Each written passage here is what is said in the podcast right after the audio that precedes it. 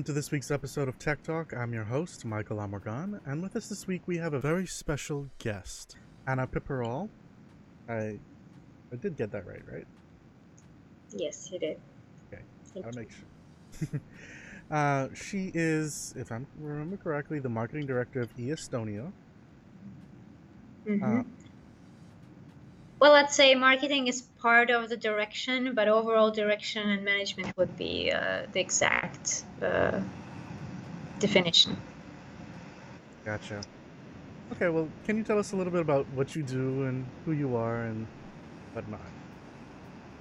Yeah, so initially I'm considering myself a true e-believer and digital native uh, coming from Estonia.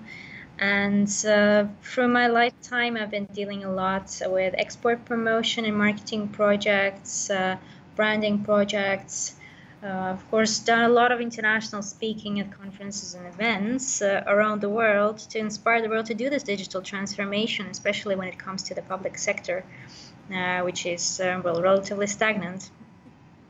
And um, my passion, of course, lies in the digitalization of of governments uh, for the sake of the citizens, for their convenience, because I believe that bureaucracy is a thing of the past and it must really go away as soon as possible. Um, and where my personal exa- uh, example, an Estonian example in this case, um, is a great inspiration for the whole world on how how simple and fast can services actually be provided um, and how transparent and uh, trustful this relationship can be. And before we get into too much, um, can you tell us a little bit about Estonia? I know a lot of people have a, a some kind of idea about it and blockchain, and like, can you can you give us a little bit of a rundown? Uh, yeah, we're flattered that knowing about Estonia means that people know about blockchain and to connect this uh, uh, specifically to our topic. It's like a, a brand that we have been uh, working very um, hard for. Uh, but um, Estonia is really a small country, size of a Denmark approximately, um, and with only 1.3 million of population. Uh, so, which means we have pretty much a lot of space, uh, wonderful nature, very clean environment when it comes to the uh, and uh, nearly no traffic jams. A very old medieval town in the capital, at the seaside, and so like half half of Estonia at least has a seashore, which is a must for a great country, right? Uh, can't imagine something without water. Um, so Estonia really is uh, historically a post-Soviet country, how some people perceive it, but uh, we really have a lot of cultural uh, impact that was done by other nations throughout the centuries, uh, whether they are German, uh, precision and quality, uh, or or Swedes and Scandinavian approach overall, or Danes, uh, with a more trusting relationship with the government and openness of the society. Um, so I would say this region overall is kind of more open and more trusting the governments than any other uh, region. Well, for different reasons, historical probably as well. Mm, and uh, we had a beautiful opportunity to develop really fast in the last 27 years. Uh, to build a new country and a democracy and a capitalism from scratch when we regained independence in the 90s uh, from Soviet time. And uh, during the days, it was pretty much chaos that we inherited. Um, for quite some time, we were trying to look for, you know, oil, gas, gold, and all of these beautiful natural resources. Well, forest is the one that we have, around 40 square kilometers per person. That's a lot. you probably won't meet anyone if you go uh, collect mushrooms or berries or just swimming in the sea. You'll be so traveler. But uh, the size of the country itself has is placing a lot of um, and the resources lacking, of course, is placing a lot of um, tension when it comes to where do you get them and how do you spend them. So we just couldn't afford building a beautiful bureaucracy and just copying um, any Western ideas just one on to one. Uh, we did a lot of research in trying to understand the best practices, but what we realized uh, that the biggest resource that we can possess uh, lies between our ears, which is the brains, as well from Soviet times we inherited the Institute of Cryptography, and this leads to many cryptographical based solutions that we're used, using over here. And um, internet and computers because with such density of population, which is very uneven, like it is in Estonia, where at least half of the population lives in the capital or nearby, and the others are just scattered around the country, it, it's super costly.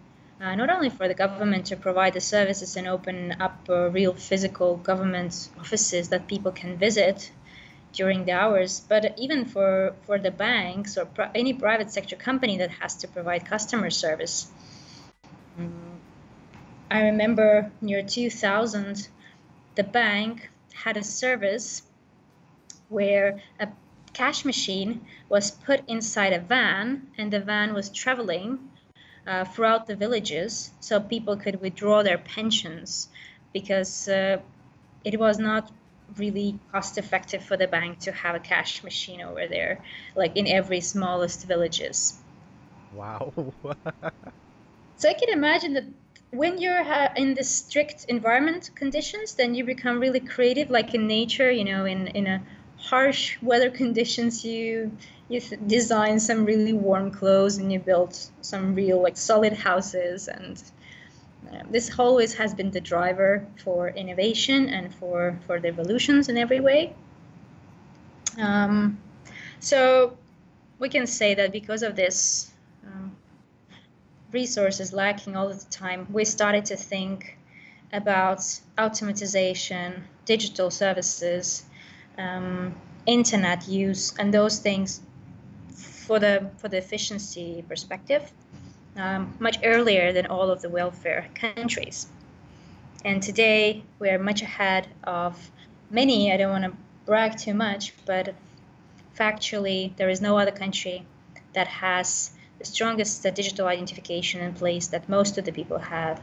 Uh, there is no uh, other government that uses blockchain for the sake of, of integrity this level. There is no other country that uh, provides 99% of all state services through the online channels, no matter where you are, and you it's not just printable PDF forms whatsoever. Um, so we could leapfrog and all the legacy and the beautiful things of bureaucracy checkbooks, uh, landline phones, fax machines. These are the dinosaurs, and we don't have them anymore here.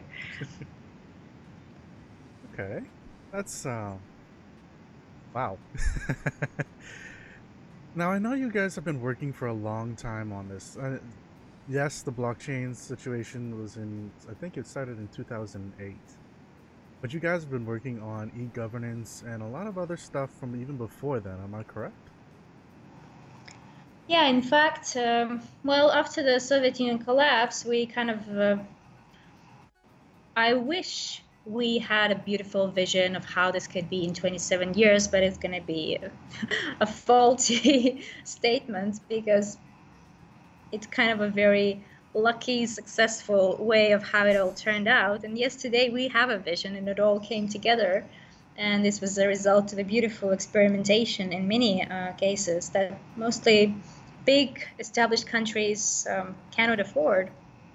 But we were really hungry for doing it our way, from getting rid of the Soviet past, from uh, setting up a clear rules, and as you know, the German blood somewhere inside us was shouting to get.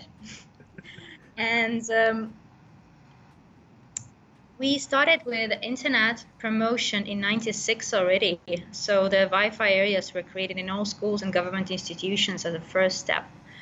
And uh, in the end of the 90, so 90, 1998, 99, we had already established the private and public data protection and like regulations, uh, the Data Protection Act, the Digital Signature Act, somewhere in, in the 2000s. That stated that the digital signature will have the same legal power as the physical signature, so you can basically sign anything and just email it. and real e-governance solutions based on the legislation as uh, really uh, when looking at the world's development there is no technological or financial barriers for becoming um, or having a digital government and uh, delivering services online these reasons are usually political it's a lack of consensus or a lack of trust uh, or there is no enough uh, not enough um, kind of power that is given to certain politicians uh, to to make the systems you know work together, especially in the big countries like Germany or USA. Mm. And for us, setting this legal background is the first step that allowed the data exchange later on as well, because it regulated before who takes care of what data, what data is collected overall, who is uh, and how the data is uh, uh, shared, possessed, how it's shared with a citizen, what kind of services can be delivered. This all comes and is based on this basic uh, legal framework. In 2000, we had the first e-solution uh, that is called e-tax, and since then, so for 18 years, we have been declaring taxes uh, online. The process takes around three minutes of your time I know it can take a few months and an accountant in the US. And actually, in many other countries, it can be a, a really tricky. But the way our e-tax works has a lot of motivation for the citizen. So first of all, the companies are obliged to declare taxes for people. So the companies are providing the data to the tax authority first of all. Then when I'm logging into my tax uh, declaration with my state issued identity card. And in the beginning, the login was done through the banking system. Then um, I allow the tax authority to pull the data together. Uh, and also, they contact the population registry to see what is my marital status, if I have a family declaration, or do I have kids, and who are my kids, if I've said that I've paid some um, costs for their education or their part because universities and like study institutions will be pushing the data to the tax authority about people who paid for education as well. So in a, sen- in a sense so the data is running together dated um, data with the bank so literally the tax authority is asking the bank online whether the taxes in these amounts were paid, and the bank says yes or no without revealing how much money you have on the bank account. Um, or the tax authority is not revealing your tax declaration. It's kind of a yes or no uh, type of validation. But thanks to this validation, we can have a pre filled um, tax declaration in just a few moments. You can see the whole calculation process. You can amend it if you wish, but you don't have to be a mathematical genius. Um, you don't have to hire an accountant. Uh, and you will see the amount of uh, that overpaid tax straight ahead. And you will get this money back in five working days' time uh, if it's a simple declaration, if you didn't amend anything to that. And so 95% of people don't amend anything, and just in the first seven years of the use of the e-tax, we've reached over 90% of uh, usage of it. Obviously, people hated declaring taxes. Now it's done so simple. They get the money back. They see it straight ahead. You don't have to, you know, do anything or go anywhere. Like, this is how you design a very motivated um, service. The government gets the taxes declared. Like, everybody are happy. You won't believe it, but Estonians love declaring taxes nowadays. They're waiting for the time when they can actually log in and see how much money they will get back, especially if you've done some studies or you've done some charities or like it's really fascinating how they shifted this. That's that's really interesting. Like I Yeah, you're right. A lot of people over on this side of the world hate doing taxes. So yeah, that's that's well, not only paying taxes is kind of uh, not really pleasant, but then if you really have to work so hard in order to, to pay taxes and then declare it after all, because the government still needs you to do some more things than just getting your money, like doesn't make any sense. um now I know you guys have been working. I think you kind of touched on it a little bit or a little bit earlier. Um, with the e-identity and the like ID cards and stuff like that. Can you tell us a bit about that? Yeah, uh, I'd be happy to tell you to explain you how this kind of view to the security of, of the e-state is, in our opinion. Uh, and the strongest digital identification is the first step to this. Because once you don't know who's in front of the computer or you're giving people some you know basic passwords or you give them well you cannot log into a state's data using google or facebook like that would be the quintessence of the privacy uh, breaking in a way but a state provided strongest digital identity element in Estonia it's called ID, an ID card. Um, this works as a, as a tool and a key to open access not only to all the state databases, um, self-service portals that they are actually one state portal that com- combines it all together. Uh, so it's easy to find. There taxes, for example, have external system, so you can log in there directly. Uh, the business registry and land registry have uh, their own um, self-service system. The vehicle registry, for example, have their own uh, self-service system, but you can log into all of these different uh, places with the same state-issued ID card at the strongest level, uh, as it has no data in the card itself. The card is with a chip, but it contains the certificates, the encrypted files, so it's like um, in a way a two-factor authentication, but in a more stronger, non-hackable way, unless you have a quantum computer. I'm not sure. Maybe maybe the US. The latest I've heard, not stable. So you can break this the cryptography that is used around the world, not only Estonians. But till now, no one was uh, successful enough to break the cryptography within the ID card, and we do use uh, two PIN codes to start this whole cryptographical decryption process. And uh, this allows the government to know who's in front of the computer, like 100% or 99.9. Well, mathematicians would say something. They would, you know, argue with 100. Mhm. Oh, but this is our tool, and uh, with an ID card, not only you can access all the public services, well, 99% of things you can think of, with an exception of getting married, as we don't want to compete with Las Vegas, getting divorced, as if Estonian woman does get angry, then there might be consequences. Um, so you don't want her to divorce you like in an hour. So let her cool cool down a little bit. So she would have one month to think about it and then have to physically come. Or real estate deals that are also not done online uh, for security purposes. And the idea is to, of course, explain people all the small conditions um, that comes together with the buying of, of land, all the restrictions, the hypothecs, and so on. So someone there has to be a smarter person who will explain that, even to the older people. But apart from this, with an ID card, you get identified and you get access not only to private data that the government collected, but to 99% of their services online. Uh, you can use the card itself physically for traveling within European Union and Schengen zone. Uh, we use it uh, instead of a driving license or technical documentation to the car. You don't have to carry those two things when you're within Estonia. We only need them actually to get abroad, just like the passport, because, well, neither Japanese or Americans are letting us in with our state issued ID card yet. Um, yeah, passport is not compulsory in Estonia. Uh, maybe that can seem fascinating for some some nations.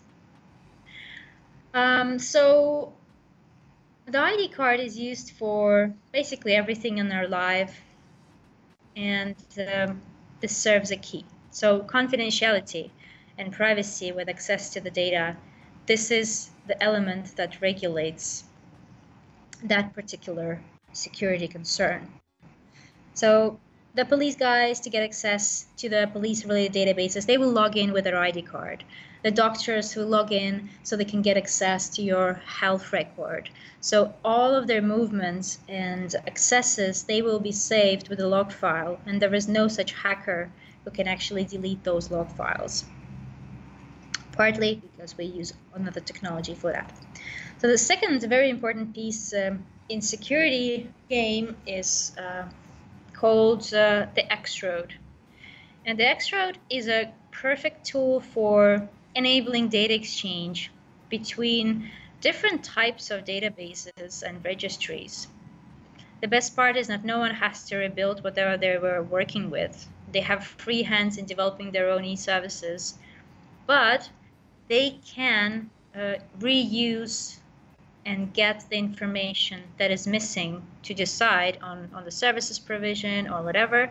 Of course, it's if it's legal or there's a citizen who wants this type of service and he allows this data exchange, then this is um, kind of a core technology that we implemented in 2001 and uh, it has been serving us since then. So due to this data exchanges and the built-in rules about who can get what, what data and when, we keep the data like eggs in different boxes.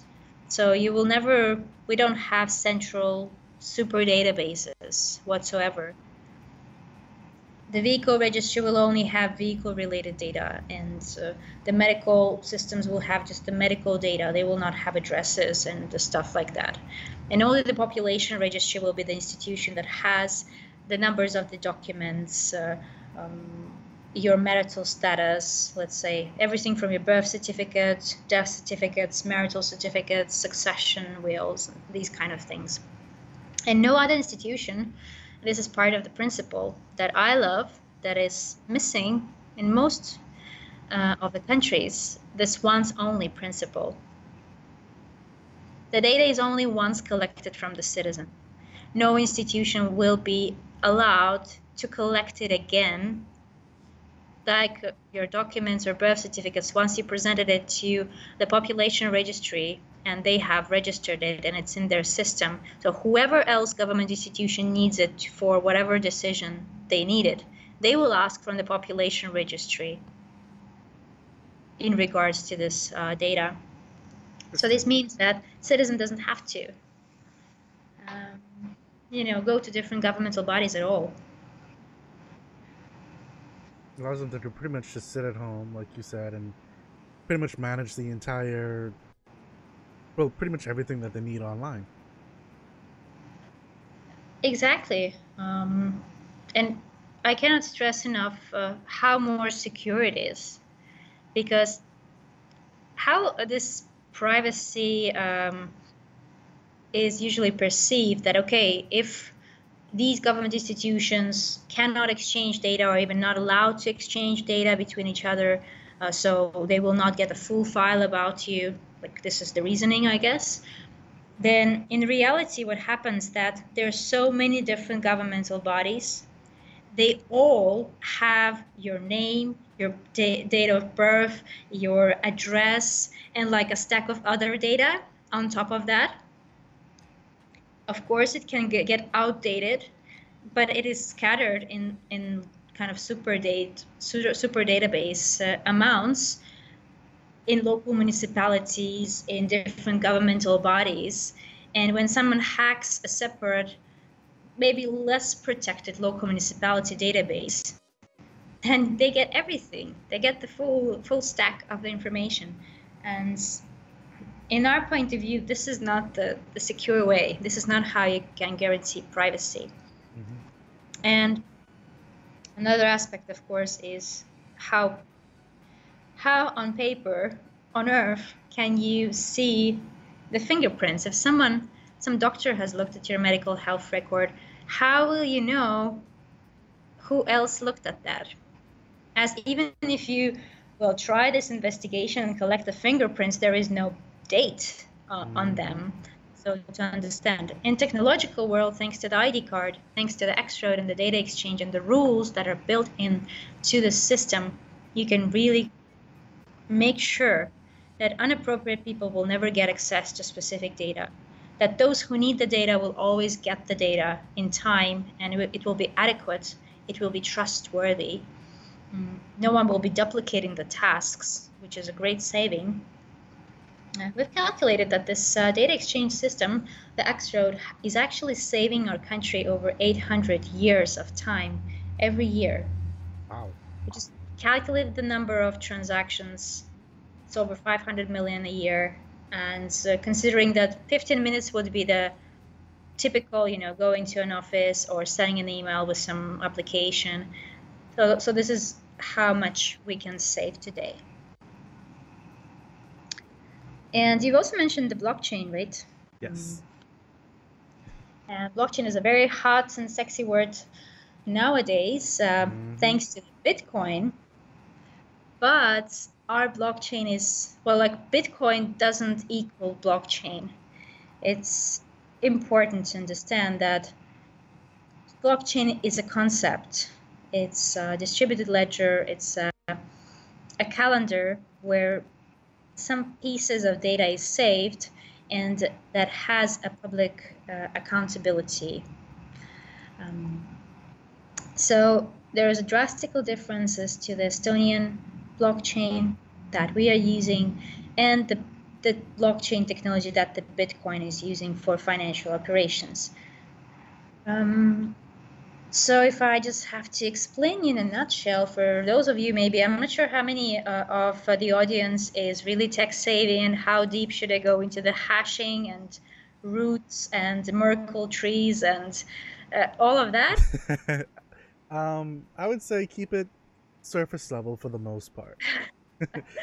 Maybe just a little under the surface, not not like root deep.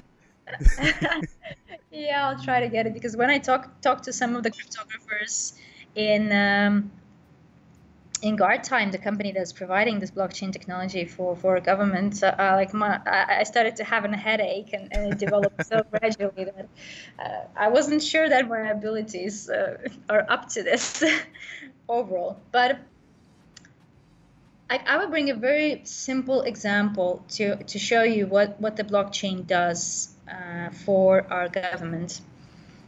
It's a parallel, like I would parallel it with uh, with a human body. Like you know, a human body is a very complex organism. Uh, it has different organs that work for different purposes. They have different body cells, different structure. There are different rules. Uh, some of the body cells are young and they just get born, and some of them get old.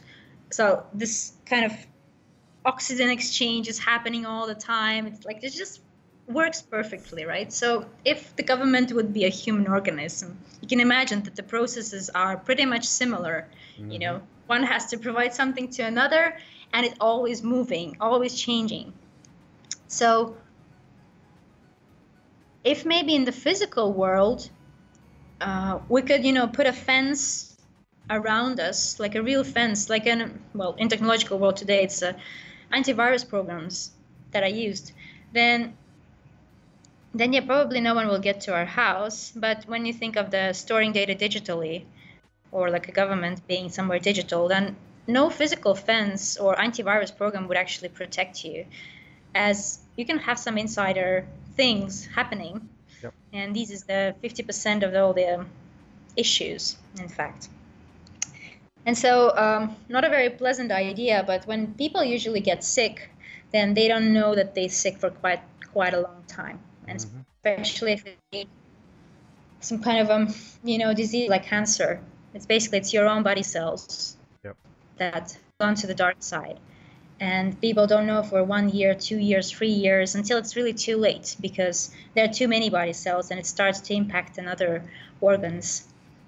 But what if we had such detection tool that will be kind of a in a way data centric, like centric to, to the cells that will monitor our organism 24/7 and in case there is the first cancerous body cell that emerged, then this will you will be informed. Like the next second when it happens, you will know exactly where it happened, in which amount it happened, in which organ it happened.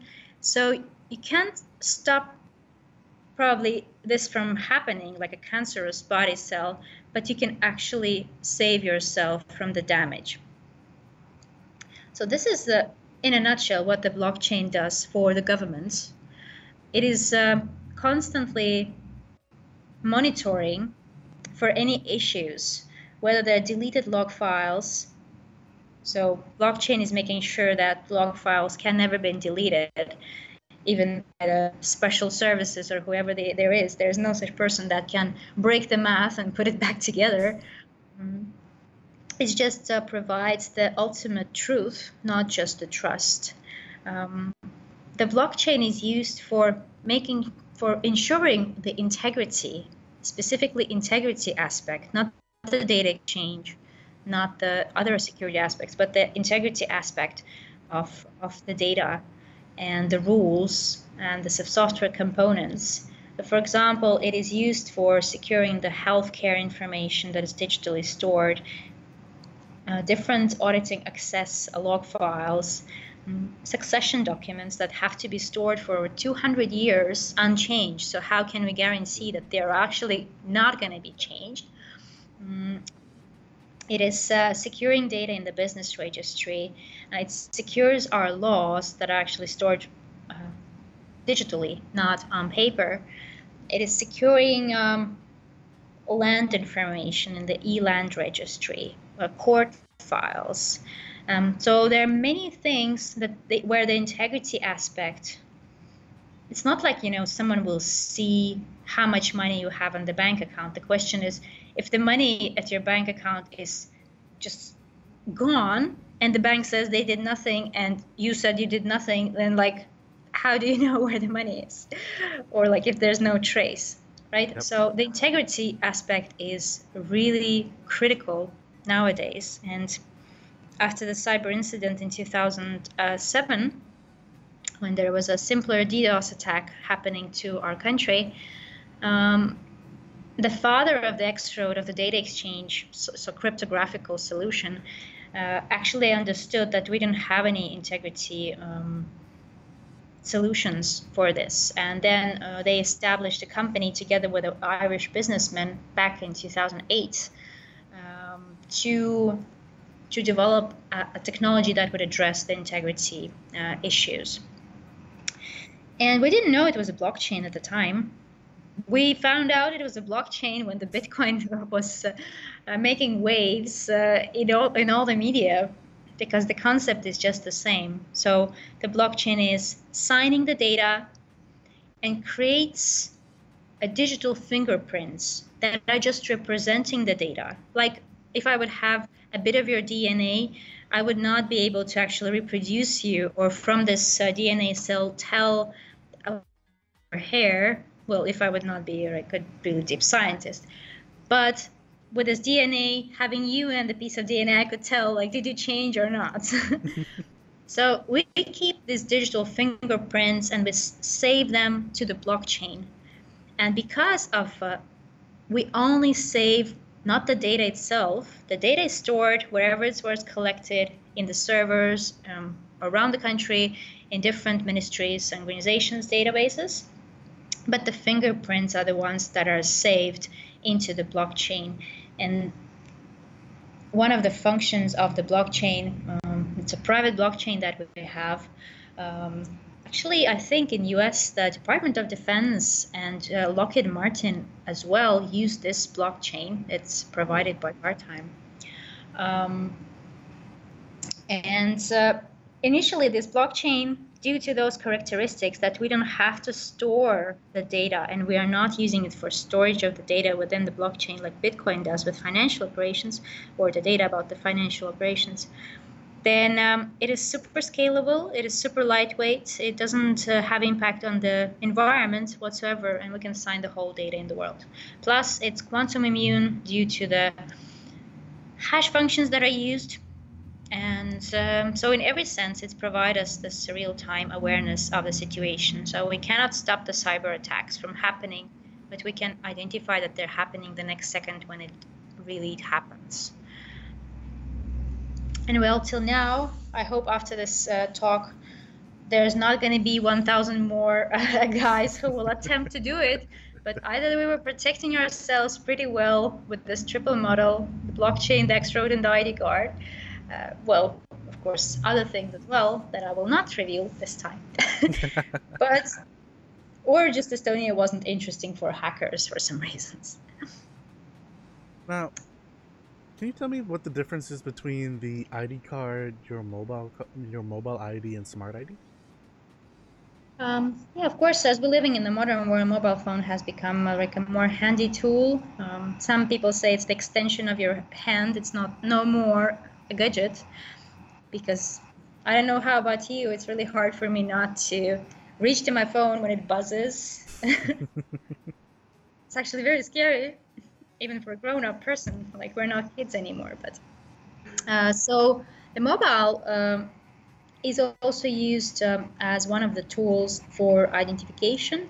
And uh, those people who don't use the ID card in a physical uh, form of the card, they can always use a mobile ID, which is a SIM card that has also certificates on top and provides uh, strong identification and, of course, opportunities to give digital signatures just using your mobile phone.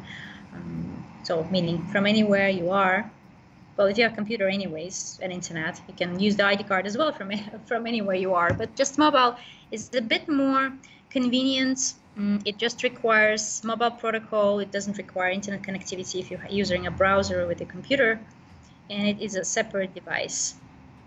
Uh, so mobile ID is quite popular. Around 15% of people use it, while the ID card uh, users percentage is uh, 98%. So most of the population uh, so both uh, citizens and permanent residents, so they all have ID card in their pocket together with the identification and digital signature capabilities.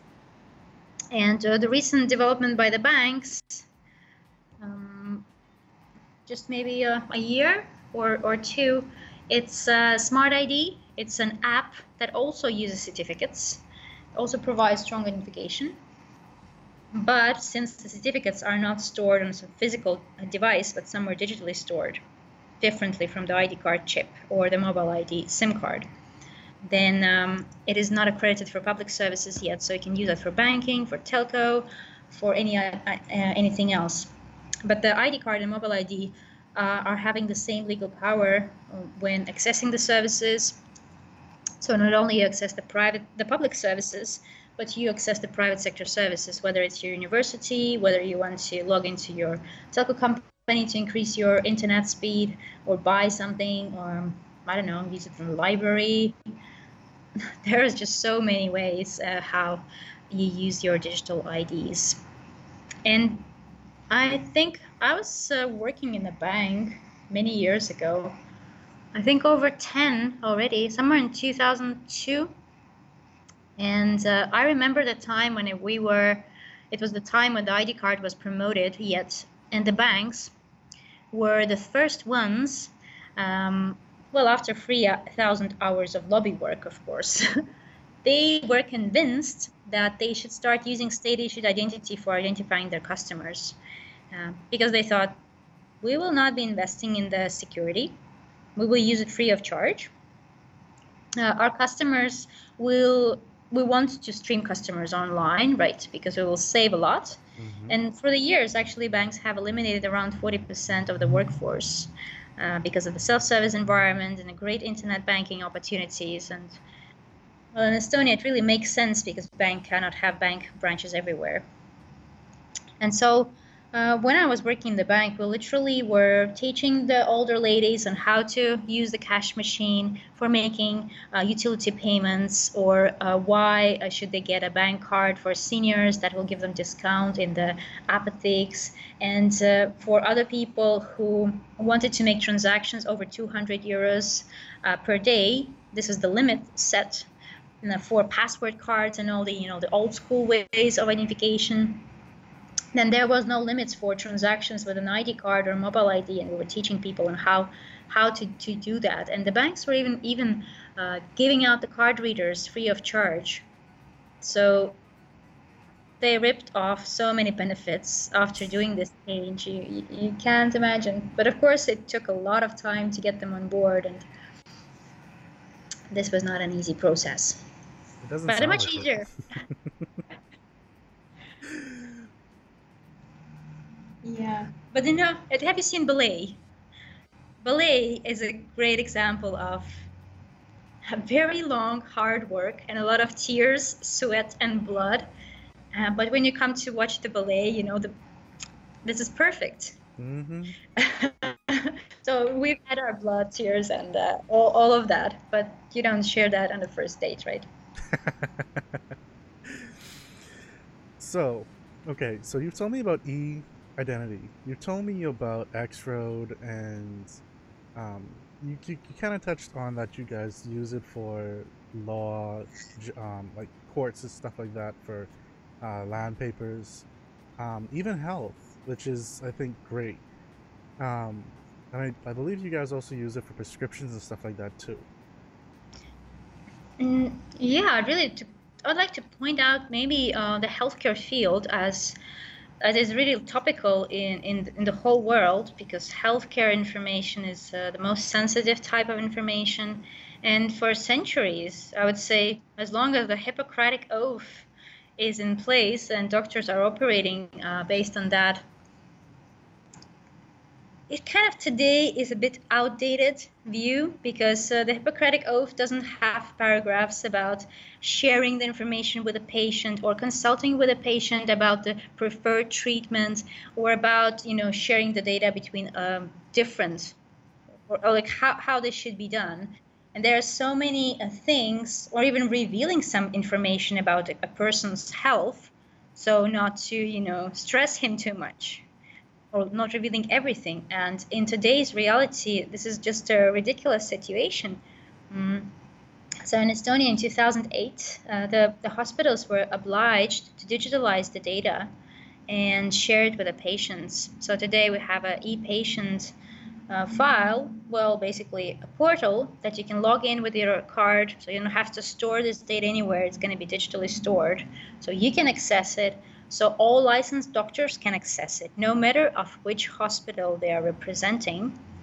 Um, and it, it is it means that the basic basis for this type of of data exchange is uh, the belief of the data ownership. The data belongs to the patient.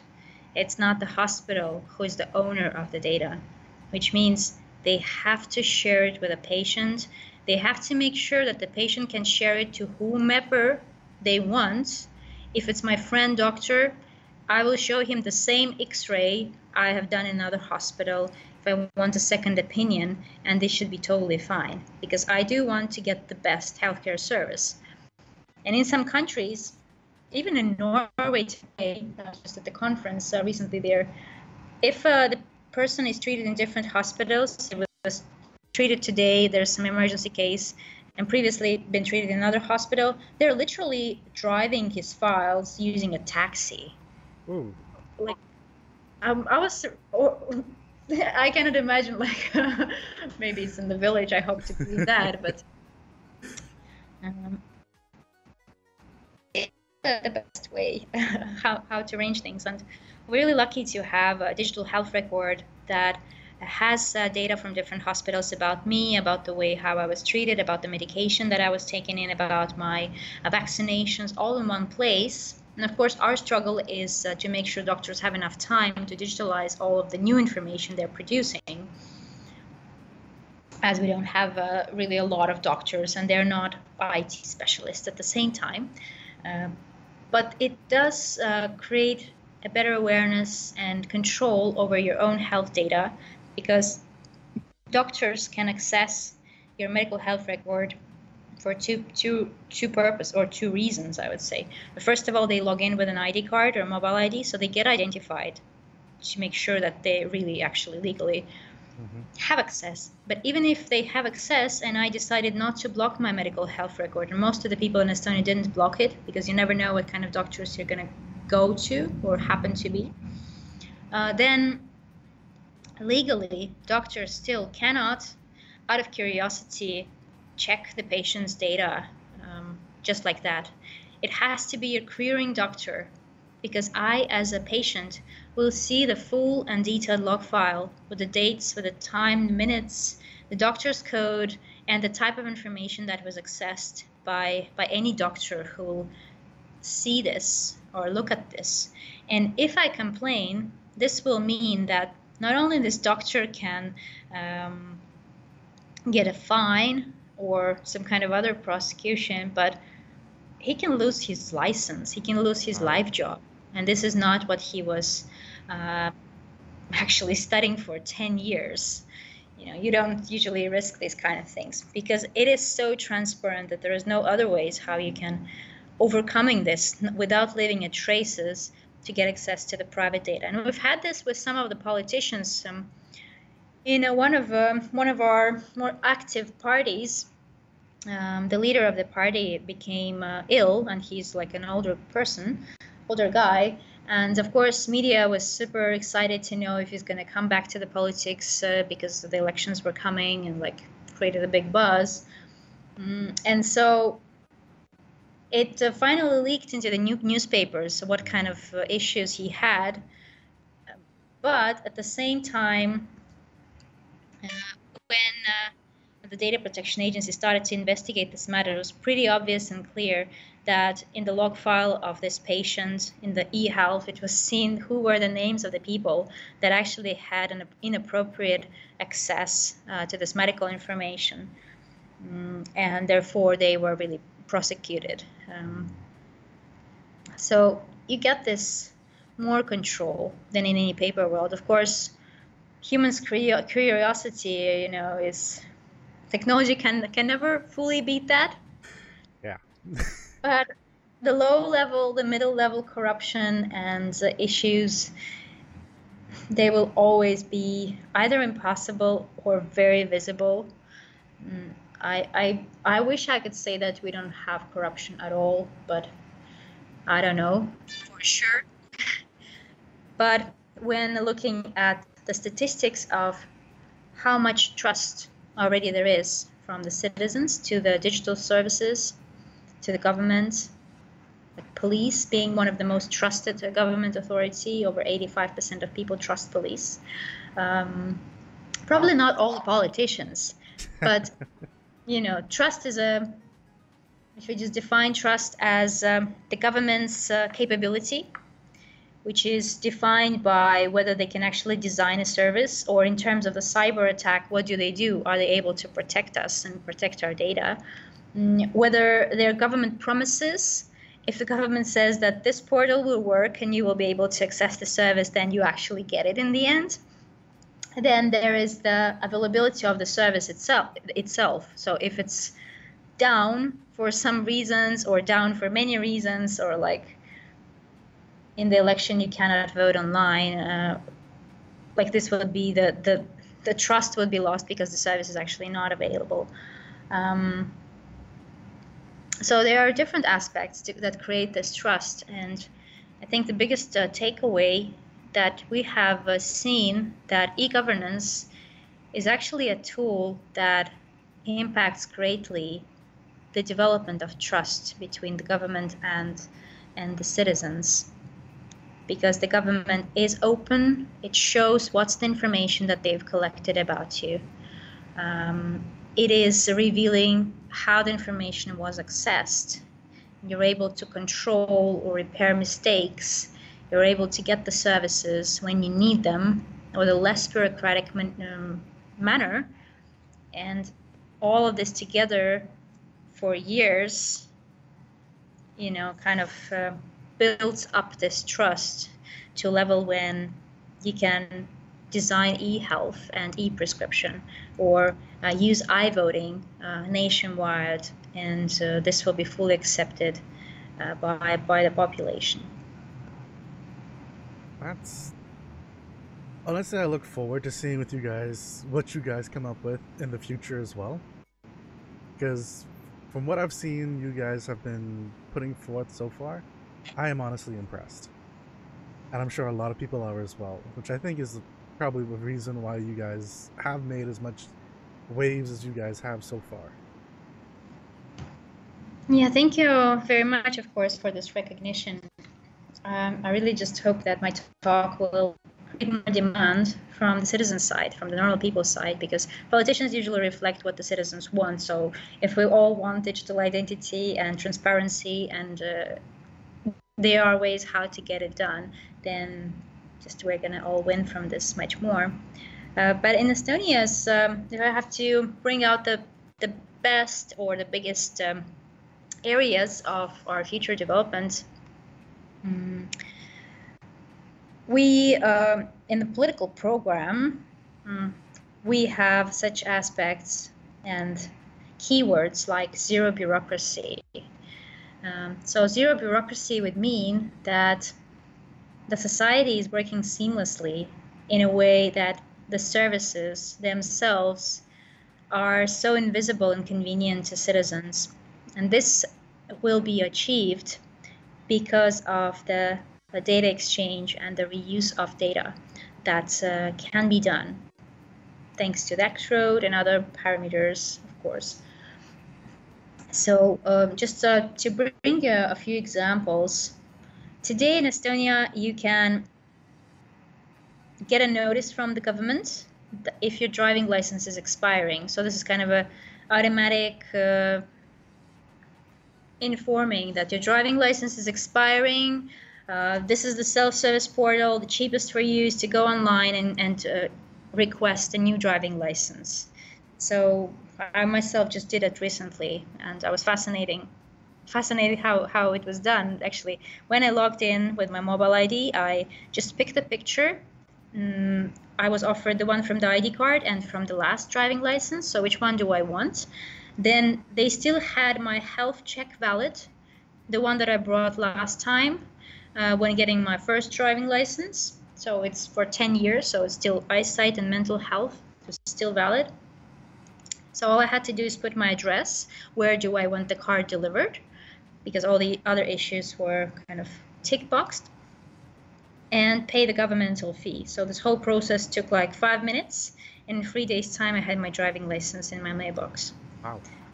So this is how it works today. But what we want to get as the next step is that if your driving license is expired, then why doesn't the government, if they have all the data about you, just you know send it to you get it done mm-hmm. or if you've been married and you need to in the population registry the system well you, when you were registering your marriage then you said which surname you want and so on so if you need to exchange the documents then why don't they just order you the new documents so you'll just come to pick it up mm-hmm. um, i would be t- even okay if the government would automatically bill me for this kind of convenience yeah. Um, or a great example would be from the social benefits and services. Like today, people really work, have to work hard and to prove that they're eligible to get some uh, family benefits or, you know, different kind of social benefits that they're existing.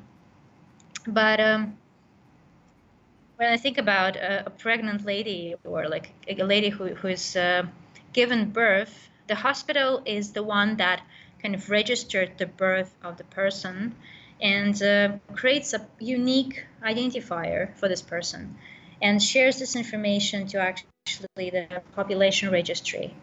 So from that on, when woman can and just pick a name for her child, see how popular the name is in Estonia first. Um, just follow the basic rules.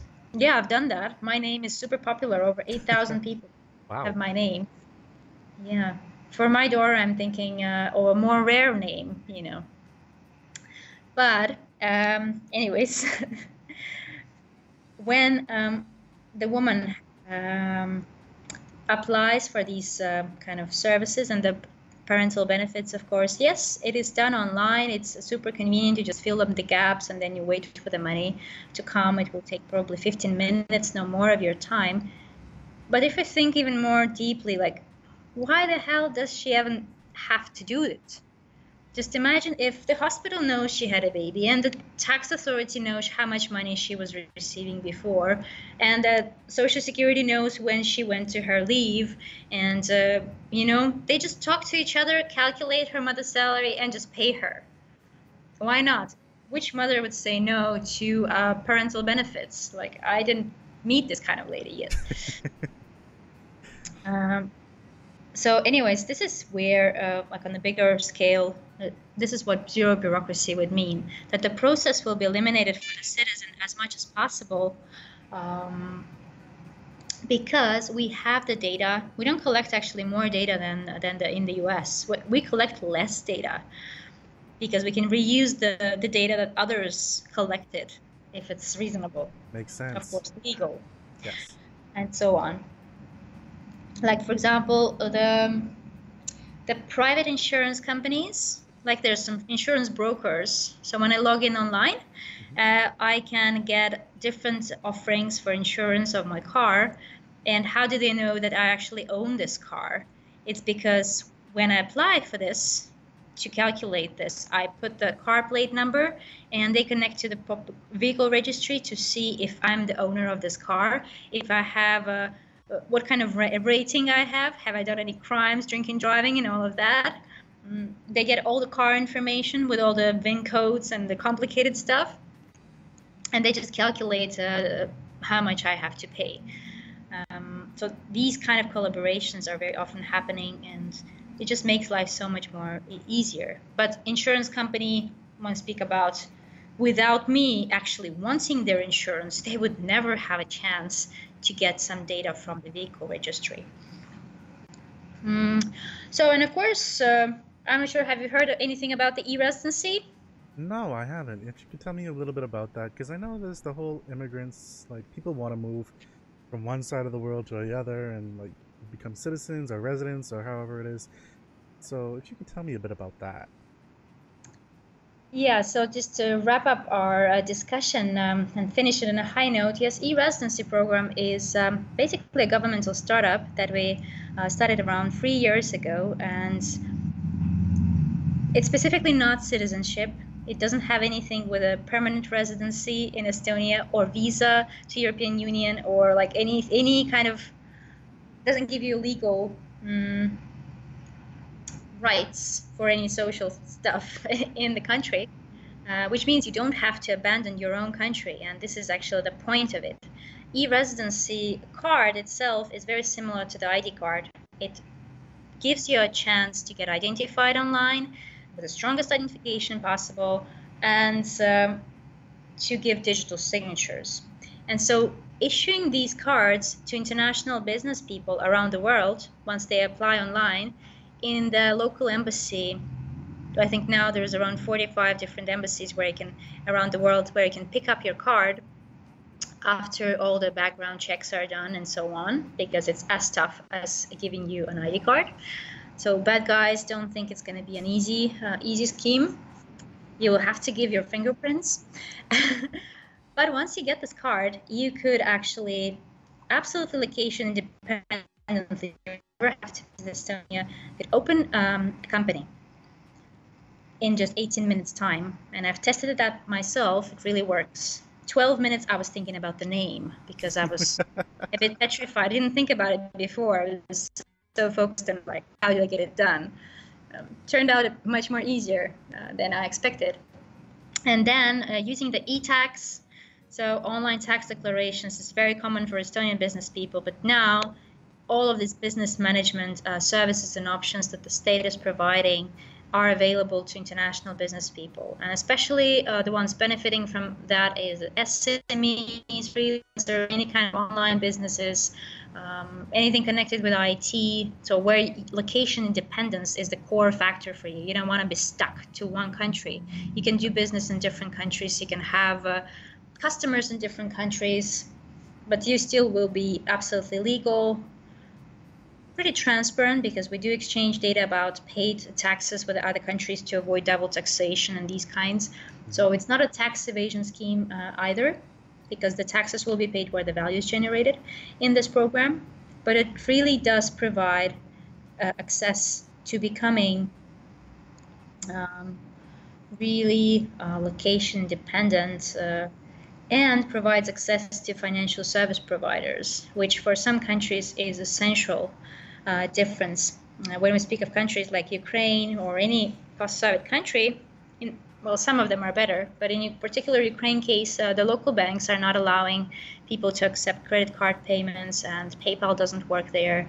And when people want to of have a legal company and pay taxes in Ukraine and live there and do business internationally, then they don't have the, the opportunities to do it. So that's why today there is uh, the largest amount of the companies established with the e-residency card comes from Ukraine. but initially, uh, Finland is also number one when it comes to the number of the e-residents. Um, then there is uh, Russia. Well, we don't have a double taxation thing there, but it, for obvious reasons, I guess they want to have business uh, in Europe. So first of all, it's access to the European market. Um, for Asian or post-Soviet countries or countries with a very complicated bureaucratic regime or too much paperwork when you're a company, you have a paperless and very cheap option uh, to be legal, to do business, um, and not spend a fortune on it, living anywhere. Maybe in Bahamas. Maybe. Well, I know we're running short on time, and I would love to thank you for coming on to today's show and actually sharing this information with both myself and those listening because I know it's it's something that people need to hear and this is a great example for people to learn from. Mm-hmm. Yeah, I'm glad always to share uh, our ideas and visions. And of course, everybody are much welcome to Estonia, but even more welcome to become e residents. so hopefully, we will have our quiet times. so, like some people in Estonia uh, say that we hope that our little gem is not, you know, found by the world. well, yeah. by all means, you're most welcome to the Bahamas. If you're ever here, let me know. I'm sure we'll talk more. yeah, thank you very much. And I hope everybody has a great, great day. Likewise. Take care.